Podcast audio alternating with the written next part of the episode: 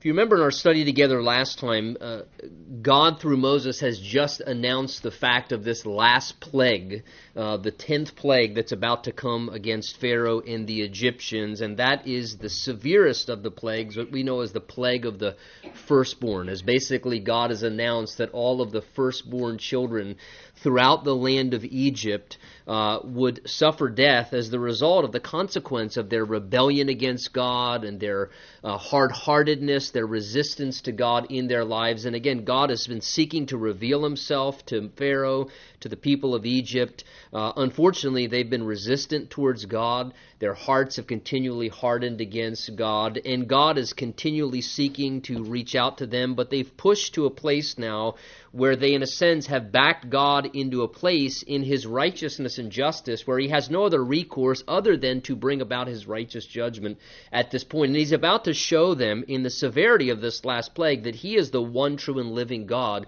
who has the power over life and over death. And as God has now announced this last plague is about to come to pass, as we came to chapter twelve, and we just began to look at a small portion of it together, last time we made it as far down, I believe, as far as verse uh, thirteen. In Exodus chapter twelve, God is now instituting what we know as the Passover for the children of Israel, his people. And what God is doing in instituting the Passover is providing a way of salvation or deliverance for his people through the shed blood of an innocent substitute or a sacrifice that would die in their place, so that the judgment of God and the wrath of God that was righteous and deserved, that was about to come through the plague of the firstborn, would pass over them. So God is now instituting a means of salvation for his people. He is providing a way for them to be delivered so that they don't have to suffer uh, the judgment of God upon their lives. They don't have to experience the wrath of God that's about to come. And God is now instituting a way in which they might experience that in what ultimately becomes the Passover celebration, which would become a regular and an annual observance for his people. And as we began to look at it together last time, we brought to your attention that so much of what's seen in the Passover feast and celebration that God gave to Israel is a beautiful picture and a foreshadowing of ultimately what God would provide through his son, Jesus Christ. In fact, First Corinthians chapter five, we brought to your attention last week, literally tells us there uh, that Jesus Christ is our Passover. In a sense, he became the ultimate Passover lamb. Remember when John uh, saw Jesus in his day, John the Baptist pointed to Jesus and he said, "Behold, the Lamb of God who takes away the sin of the world." That ultimately everything we see in the Passover, and as they celebrated the Passover and the lamb was slain and the blood was applied, and that allowed God's wrath to pass over them uh, instead of receiving judgment. Of course, all of those things, and we said even if we don't point them all out, we encourage you to be thinking about that as we go through this. There's so many types and foreshadowings to picture the life and the person and the ministry of Jesus Christ as we go through these things, because ultimately it is through his shed blood, the blood of Jesus Christ, the Lamb of God, the ultimate sacrifice for us, that you and I are afforded the opportunity to have salvation and to experience forgiveness rather than God's wrath against our lives, which we all deserve because of our own sins and failures and at times rebellion against God. Now, for sake of context, what I want to do, let me just read back from chapter twelve, verse one down through thirteen, what we looked at last time, just to uh, re-embed in your mind kind of what we talked about, and we'll pick up right there in verse fourteen where we left off last time. This is what we left off looking at last time. It says, chapter twelve, verse one, "The Lord spoke to Moses and Aaron in the land of Egypt, saying, This month shall be your beginning of months. It shall be the first month of the year to you." So God was marking a new beginning for them, even as we experience a new beginning when we have salvation in Jesus Christ. He said, "Speak to all the congregation of Israel. On the tenth day of this month, every man shall take for himself a lamb, according to the household of his father, a lamb for a household. And if the household is too small for the lamb, let him and his neighbor next to his house take it according to the number of the persons, and to each man's need you shall make your account for the lamb. Your lamb shall be without blemish, a male of the first year, and you shall take it from the sheep or from the goats." So again, we took note that this lamb that was used for the sacrifice that that lamb had to be without blemish. In other words, it couldn't have defects. Uh, it couldn't have blemishes. It had to be pure in its uh, in its state and its condition. And of course, that all spoke and foreshadowed, as Peter talks about in First Peter one, how Jesus himself, uh, that we were redeemed with the precious blood of Christ, a lamb without spot and blemish. It spoke of the sinlessness of Jesus Christ, how he is the only one, unlike us, who was able to come to this earth being fully God and yet fully man, and he lived the sinless, perfect life that you and I don't live. And in a sense, being in touch with deity because he was God, and in touch with humanity as he was God who became flesh as a man, Jesus was able to provide perfect redemption as he lived out that sinless life that we can't live out, and then became the perfect sacrifice as an unblemished, sinless sacrifice that God could accept when he died on our behalf. So this lamb had to be without blemish. The instruction, verse six, you shall keep it until the fourteenth day of the same month, and the whole assembly of the congregation of Israel shall kill it at twilight. So for four days they kept it. No doubt part of that process was also to inspect it, to make sure it had no defects, to make sure that it was sinless, and in a sense, again, I'm saying sinless, that it had no blemishes, in the same way that, remember, Jesus was examined. The religious leaders kept trying to find some fault in him, and for four days they kept this lamb. They became somewhat attached to it, and then at the fourteenth day, it was sacrificed, it was put to death, its blood was shed, usually the throat was slit, and it would uh, be put to death by the father of the household on behalf of the family. And they shall take some of the blood, verse seven, put it on the doorposts and on the lintel of the houses where they eat it. And they shall eat the flesh on that night, roasted in fire with unleavened bread and the bitter herbs. Again, that was a reminder of the, the bitter experience of Egypt and the bondage of slavery, even as our past life prior to Jesus, the bitterness and the sourness of a life lived in sin. You know, we, we may have thought it was fun back then, but truth be told, we know that it was it was bitter and miserable to live a life when we were enslaved uh, to our own passions and indulging everything. It was it was really a, a very bitter experience as we were empty internally, and the sourness of sin was what we often experienced. So that bitter herb would remind them of that as they partook of this uh, Passover celebration. Do not eat it raw or boiled, but it was to be roasted with fire. And you shall let none of it remain until morning. So again, the whole thing was to be consumed and burnt with fire. And thus you shall eat it with a belt on your waist, prepared to take action afterwards, your sandals on your feet, and your staff in your hand. And so you shall eat it. It is the Lord's Passover. For I will pass through the land, God said, of Egypt on that night, and strike all the firstborn in the land of Egypt, both man and beast. And against all the gods of Egypt I will execute judgment. I am the Lord. Now the blood, the key, verse thirteen, God says, the blood shall be a sign for you on the houses where you are. And God proclaimed, when I see the blood, I will pass over you. And of course, that's where we get the, the term Passover. God says, when I see the blood, I'll pass over you, and the plague shall not be on you to destroy you when I strike the land of Egypt. So again, the only thing... The only thing that gave them God's mercy, the only thing that allowed the plague of death and the judgment of God to, to, to in a sense, be escaped by them, God says, is when I see the blood.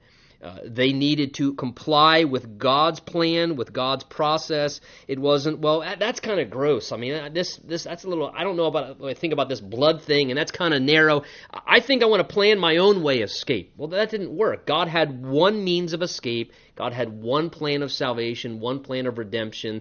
In the same way today, it's only through the blood of God's Son, Jesus Christ, sacrificed for us, that we can experience forgiveness and the wrath of God can pass over our lives. And we can argue about that, and we can dispute that, but the truth of the matter is, you know, well, I don't like that way of salvation. Well, look, I'm thankful God's made a way of salvation. To have one way of salvation is extremely merciful, because none of us even deserve that. Uh, and God has provided a means of salvation in the costly sacrificial death of his Son, Jesus. And it is when God sees the blood of his Son, Jesus Christ, and looks upon that, it is that in our faith and trust in his Son's precious blood that the wrath of God passes over our lives and we find forgiveness by God's plan of salvation. Verse fourteen, the Lord then continued, "So this day shall be to you a memorial," God says, "you shall keep it as a feast to the Lord throughout your generations. You shall keep it as a feast by an everlasting ordinance." So as God instituted Passover, notice it was something that they were to do annually. They were to keep it as a feast with regularity. They were to practice this every year. When that time came around, it was to be done. Notice as well, it was to be done to the Lord. So it was something they celebrated in honor of the Lord. It wasn't just about them. Uh, it was something that they celebrated, this, this Passover celebration. It was actually not just for them, but it was also for the Lord. It was a way of honoring the Lord. It was a way of showing appreciation and acknowledgement to the Lord in their lives. And God says, "You shall keep it as a feast by an everlasting ordinance." So something that was to continue throughout generations, and it is something that has to this day continued through generations and to this day still. Uh, those who are Jews, uh, many of them, Orthodox Jews, still celebrate Passover. Even some Christians, born-again Christians who are of Jewish descent, um, and in a sense consider themselves a completed Jew who have come to recognize Jesus Christ as their Messiah, still celebrate the Passover celebration, and they celebrate it now with a greater sense of enlightenment and appreciation, because as they participate in these things now, they have a greater depth of meaning as they look at how these things speak of their salvation and the Lamb of God, Jesus Christ. So again, it was something that was to be celebrated with regularity. It was for the Lord. And of course, many of us, for you and I, as Christians and born-again believers, as we celebrate the Lord's Supper, what in many ways was something that Jesus, uh, in a sense, added as an addendum to the Passover feast for you and I, uh, we perpetually celebrate the same thing, and we should, and we should celebrate it in the same way they did as a feast to the Lord. We should celebrate this as a feast to the Lord. You know, again, is communion for us? Absolutely. Is it so that we can remember Jesus and it benefits us as we remember the love of God and we remember the sacrifice of Jesus Christ? Yes.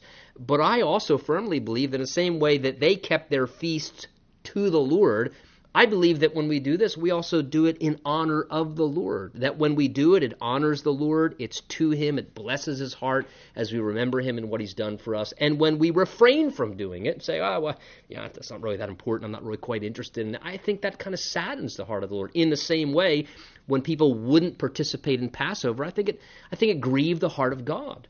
As God looked upon it, I thought, man, after this incredible act of deliverance, as I let the the, the the the the plague pass over you and I delivered you out of Egypt, and that incredible miracle as God set them free from their bondage and took them through the Red Sea, and that was such a mighty miracle of God, I can't help but to wonder if, if it didn't sadden the heart of God if they would just kind of at times say, ah, well, you know, I'll catch Passover next year. You know, I'll catch the next Passover. I'm I just too, I got something else I got to do tonight. It's a little more important than it. And I think it saddened the heart of God. In the same way, I think to this day, we both enjoy communion for ourselves, and we should celebrate it as unto the Lord, as a feast to appreciate what Jesus has done for us. Verse fifteen, notice God attaches a week-long feast with the Passover celebration. Seven days you shall eat unleavened bread. On the first day you shall remove leaven from your houses. For whoever eats unleavened bread from the first day until the seventh day, that person, notice, shall be cut off from Israel. Now watch what God's instituting here, a week-long convocation or feast attached to the Passover celebration. On the first day there shall be a holy convocation, and on the seventh day there shall be a holy convocation. No manner of work shall be done on them. I like that. God says worship is more important than work. I like this about the Lord, because a lot of times as Christians, we sometimes esteem Christian and spiritual work over we do spiritual worship. And at times we will sub- try and substitute work for worship. Well, yeah, I don't. I didn't worship, but I worked, and and and I think God said, "Look, I don't want your work. I want your worship. I care about your worship above all else." John chapter four, Jesus said, "You know, God is spirit, and those who worship Him must worship in spirit and truth." And He says, "And the Father is seeking such to worship Him." Uh, God cares more about our worship than anything else, and works should be the then the fruit, the, the outgrowth of worship uh, as a secondary thing, as sort of the responsive thing afterwards, but never to replace the supplement, or never to replace the primary thing or to supplement. And here, I love when God would give the feast because he'd say, everybody just stop working. Stop working and celebrate this, and no manner of work, he says, shall be done on either one of these days. He says, that which everyone must eat only may be prepared for you, and you shall observe, verse seventeen, the feast of unleavened bread. For on this same day I brought your armies out of the land of Egypt. This would be in connection to God's deliverance of Israel out of Egypt. Therefore you shall observe this day throughout your generations as an everlasting ordinance. In the first month, on the fourteenth day of the month, so that was the day they would slaughter the Passover lamb, from the fourteenth day of the month at evening, you shall eat unleavened bread until the twenty-first day of the month at evening. So for seven days, from the, the day they slaughtered the Passover lamb and its blood was shed, for the next seven days there was to be no leaven in their households. No one was to eat anything with leaven. He says, verse nineteen, for seven days no leaven shall be found in your houses. Since whoever eats what is leavened, that same person shall be cut off from the congregation of Israel. Whether he is a stranger or a native in the land, you shall eat nothing leavened in all your dwellings.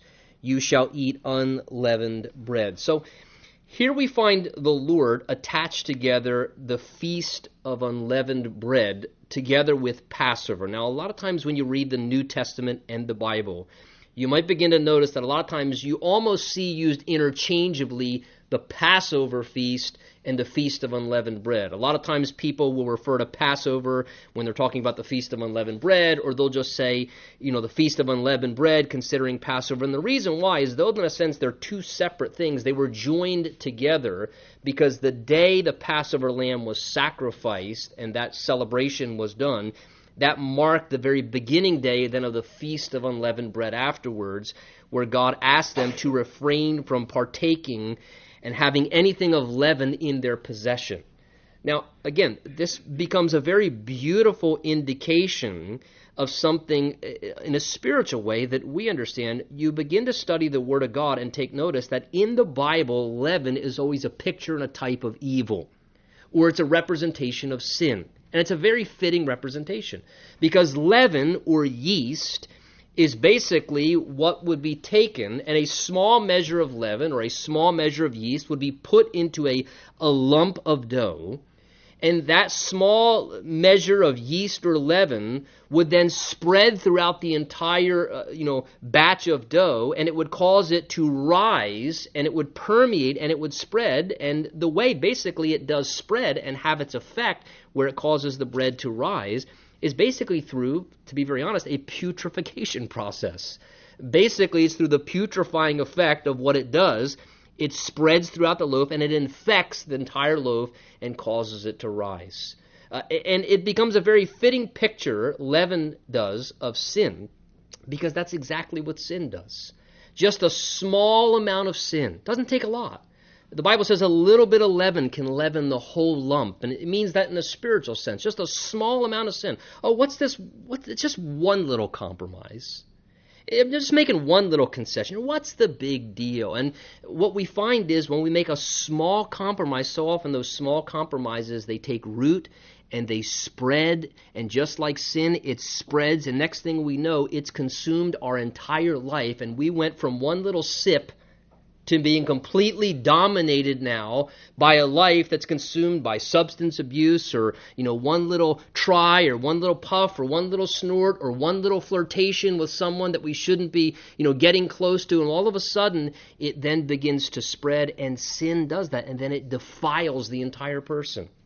In the same way, a little bit of sin, if left tolerated in a family or in a congregation, a little bit of leaven can leaven the whole lump.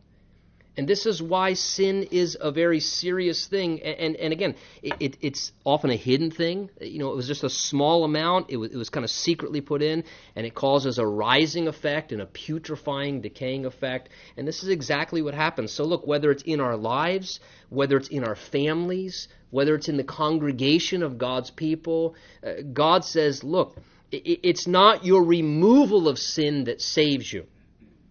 It's the fact that you have been saved that should inspire you to remove sin from your life. Again, the Passover celebration, which pictured salvation, happened before the Feast of Unleavened Bread. It's not through our acts of repentance and cleaning up our act. Oh, I got to get all the sin out of my life. If I get all the sin out of my life, then God will like me and he'll accept me. So if I just clean up my act, that's what I'll do. I'll just clean up my act, and, and then I'll be acceptable to God, and I'll weigh out my goods and bads, and then I'll get to heaven. The Bible says that we're saved by grace through faith, that not of ourselves. It's a gift of God. It's not of works. Nobody can. If we could do something, Jesus would have never have came and did what he did, and God wouldn't have allowed that to happen to his son. He wouldn't have allowed his son's blood to be shed as an innocent substitute. That was the only way. And see, in the same way for us, our seeking to cleanse the leaven and the sin out of our lives, to repent of things and, and, and want to put out of our lives things that are displeasing to God, should be a responsiveness afterwards to the gratitude of, oh, the wrath of God has passed over my life. Jesus has saved me by his blood. So out of gratitude, I don't want something in my life that he had to die for. I don't want to tolerate some compromise or sin in my life. That's the very sin that caused him to suffer and die on my behalf.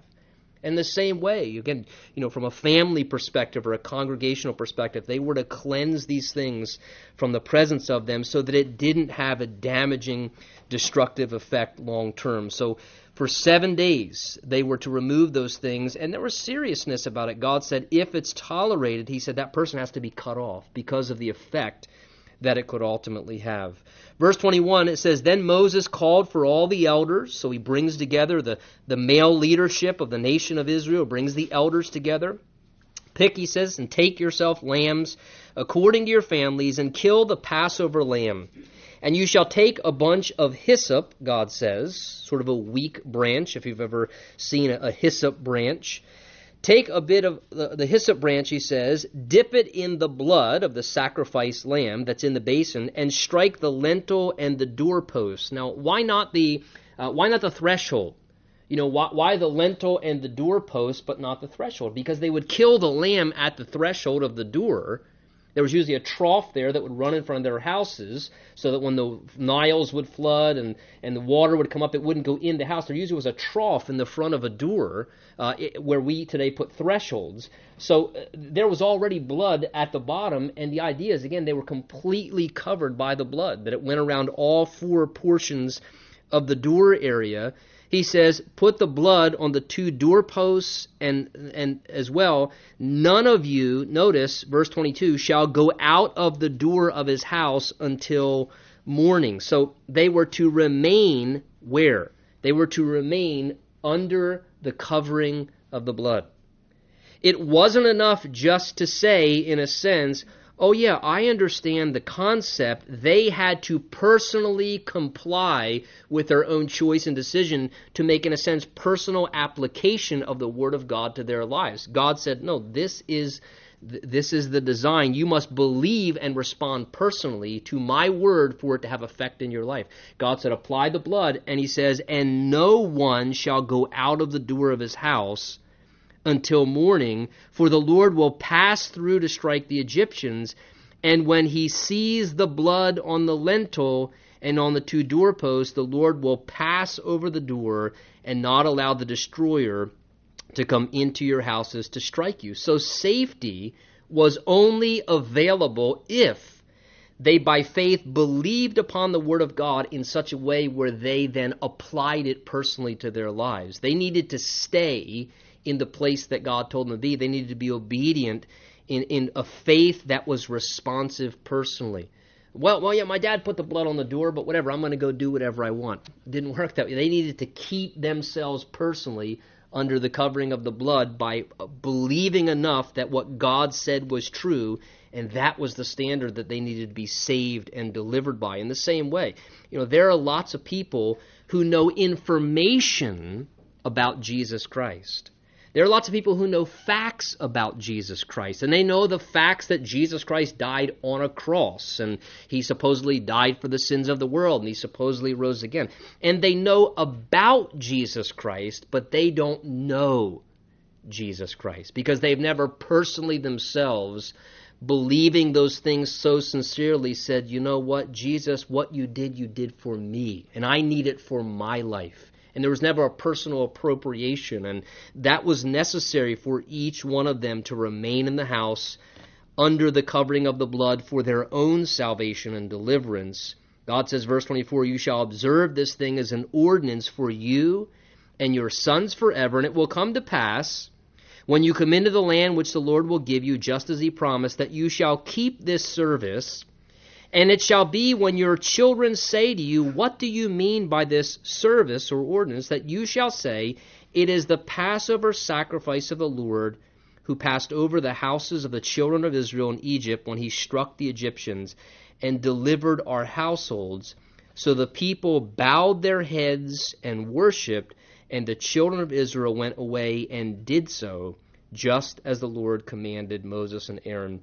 They did. So as the result of God instituting this celebration, giving them this instruction, notice the Lord inserts here this little aspect, and we'll talk about this more next time because I want to develop a little of what's being discussed here, where part of the purpose in celebrating the Passover was also the transmission of spiritual understanding from the parents to their children. Notice they were to celebrate it together, it says there, that when you observe this thing, God says, verse twenty-four, for you and your sons, it, God says, it will come to pass, that when this is happening, that your children will say, uh, Dad, why are we doing this? You know, wh- wh- why do we do this with the lamb, and why do we eat the bitter herbs, and, and why do we purge leaven out of our homes? And, and God says, and this celebration of this together as a family, as you worship together, will create an opportunity in the wonder of a heart of a child for you then to convey and communicate spiritual truth to them, that they could understand, that there would be inquisitiveness in them that would cause them to ask, and it would create a platform for children to come into an understanding of the truths of God for themselves, that they might grasp those things. So again, that and again, that was by God's design. That was purposeful. That was God's idea. You know, why do you drag me to church, Mom and Dad? Because God said so. You know, why do you make me celebrate the things you do? Because God said so. You know, take that up with the Lord. It creates an opportunity, and again, because children, with children, so much more is caught than taught. You know, I've seen in the lives of my children, you know, yes, I try and speak to them about the things of God and talk to them about the things of the Lord, but I have come to recognize that a lot of times, a lot more spiritually is caught than what is just taught with words of instruction. That is, they see me observing spiritual practices. They see me reading my Bible, see me praying, see me worshiping the Lord, seeing me making choices and our family and my wife and I saying, you know what, look, th- this discipline of wanting to go to the house of the Lord and worship, this is a priority in our family. This is a priority in our lives. Children see and they observe that, and they then begin to recognize. And I find that has a sense of authenticity that has way more value than just saying things to them, which can be just another form of information of somebody just trying to inundate them with more facts and more verbal dialogue, that they observe and they see these things. And as they would celebrate this together, God says it will create an opportunity, an opportunity for beautiful discussion to begin to take place as that happens. Turn with me quickly over to Luke twenty-two before we enter back into worship and celebrate communion. I just want to show you something, and then we'll go back into worship this evening. Luke twenty-two, again, as we talked about how the Passover was instituted, how that had a direct connection with ultimately what we do in celebrating communion. And it's very beautiful to study Exodus twelve and the way they would celebrate Passover traditionally and the practices, and to see how so much of it is connected to our celebration as Christians with communion as we celebrate it to remember what Jesus has done for us. Notice it was on Passover when Jesus instituted the Lord's Supper or communion. Luke twenty-two, verse thirteen says that they went and found it just as Jesus said to them and prepared what? The Passover. So he's celebrating the Passover with his disciples. And when the hour had come, Jesus sat down with the twelve apostles with him, and he said to them, look what Jesus said, with fervent desire I have desired to eat this Passover with you before I suffer. For I say to you, I will no longer eat of it until it is fulfilled in the kingdom of God. And he took the cup and gave thanks, and take this and divide it among yourselves. There were multiple cups in Passover celebration, so he's just celebrating the Passover. For I say to you, I will not drink of the fruit of the vine until the kingdom of God comes. In verse nineteen, then he took the bread, gave thanks, and broke it, gave it to them, instituting now the Lord's Supper, a new understanding from the Passover celebration initially. And as he broke the bread this time, he didn't pray the typical prayer, but he said, this is my body, which is given, and the idea is broken for you, and do this now, notice, not in remembrance of Passover. Do this in remembrance of me as the ultimate Passover Lamb of God that I'm about to become as I die for your sins. Do this in remembrance of me. And likewise, he also took the cup after supper, saying, this cup, and this was probably the third cup, the cup of redemption, this cup is the new covenant in my blood, not the blood of a Passover lamb, the blood of the Lamb of God, slain for the sins of the world. This cup is the new covenant in my blood, which is shed for you. So again, how beautiful to see here that when Jesus sat down with his disciples that night celebrating the Passover before his suffering and death and crucifixion for the sins of the world, and he institutes communion, or what we know as the Lord's Supper, the broken bread, which speaks of his broken body, and the cup, which reminds us of his shed blood for our sins.